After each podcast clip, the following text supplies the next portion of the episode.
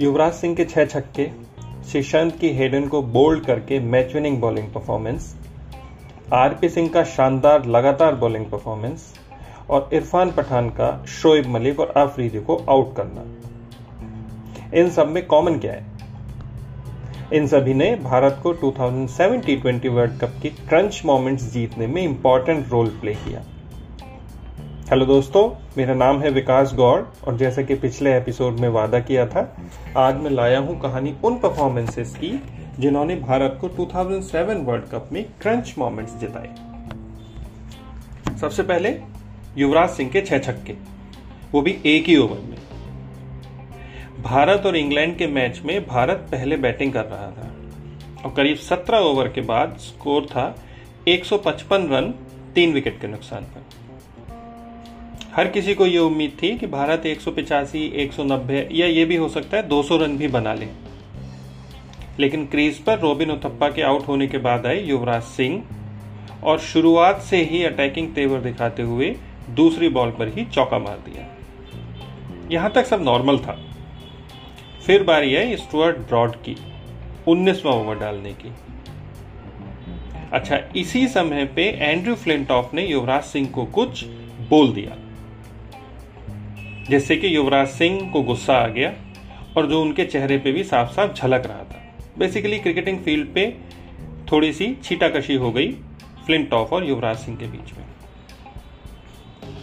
Bowling करने आए Stuart broad और फिर अगली छह बॉल्स में जो हुआ, उससे हर इंडियन क्रिकेट प्रेमी खुशी से बावला सा हो गया।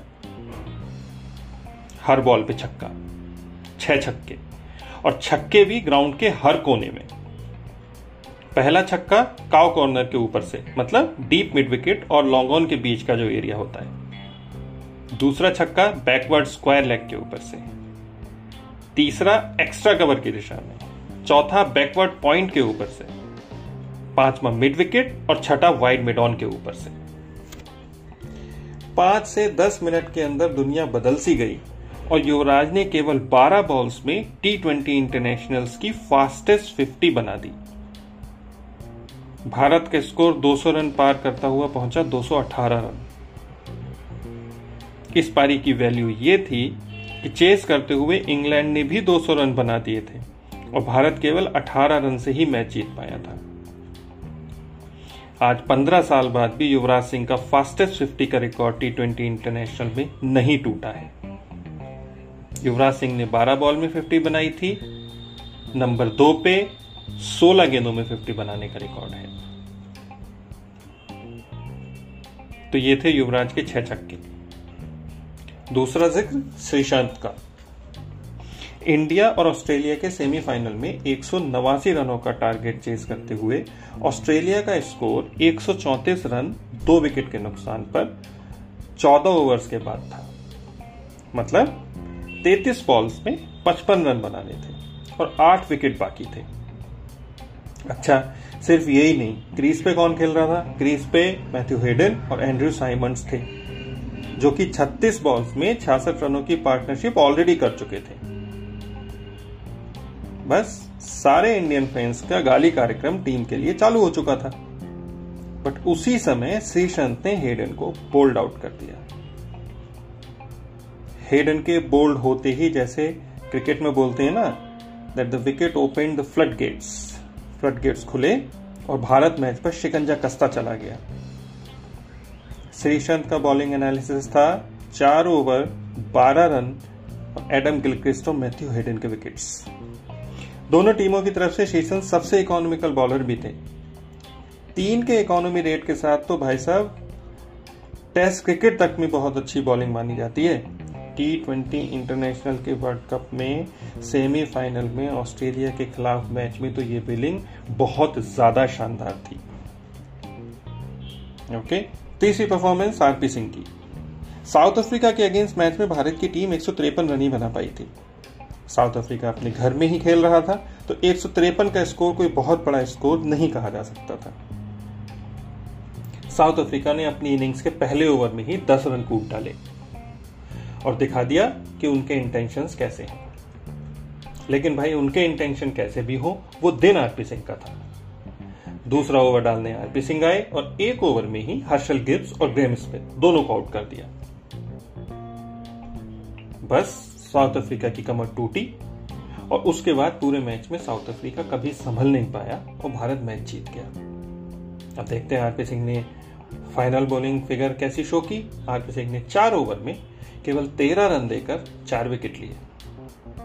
अभी तक भी गिने चुने मौकों पे इंडियन बॉलर्स ने साउथ अफ्रीका जैसी स्ट्रॉन्ग टीम के अगेंस्ट ऐसी बॉलिंग फिगर निकाली है। तो इसी से आरपी सिंह की बॉलिंग की क्या वैल्यू थी, हम सब समझ सकते हैं। अब बात करते हैं लास्ट परफॉर्मेंस की, जो ऐसी ही कुछ परफॉर्मेंस इरफान पठान ने भी फाइनल मैच में दिखा दी। एक सौ अट्ठावन रन चेस करते हुए पाकिस्तान ने 11 ओवर में चार विकेट पर पिछहत्तर रन बना लिए थे। जीतने के लिए 9 ओवर में करीब अस्सी रन बनाने थे। ये टी ट्वेंटी इंटरनेशनल के हिसाब से कोई बहुत कठिन स्कोर नहीं है।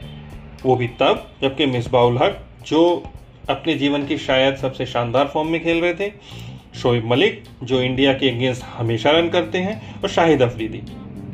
अभी भी आउट नहीं हुए थे। शाहिद अफरीदी ने उस वर्ल्ड कप में फाइनल मैच से पहले तक 200 के स्ट्राइक रेट से रन किए थे। खैर, किसी ने कुछ ने भी रन किए हो। बारहवें ओवर में इरफान पठान बॉलिंग के लिए आए और एक ही ओवर में शोएब मलिक और अफरीदी दोनों को आउट कर दिया। फाइनल बॉलिंग फिगर चार ओवर सोलह रन, तीन विकेट अगर हम इस मैच के वर्ल्ड कप का फाइनल मैच होने के एंगल को भी कंसीडर करें तो ये सुपरलेटिव परफॉर्मेंस थी।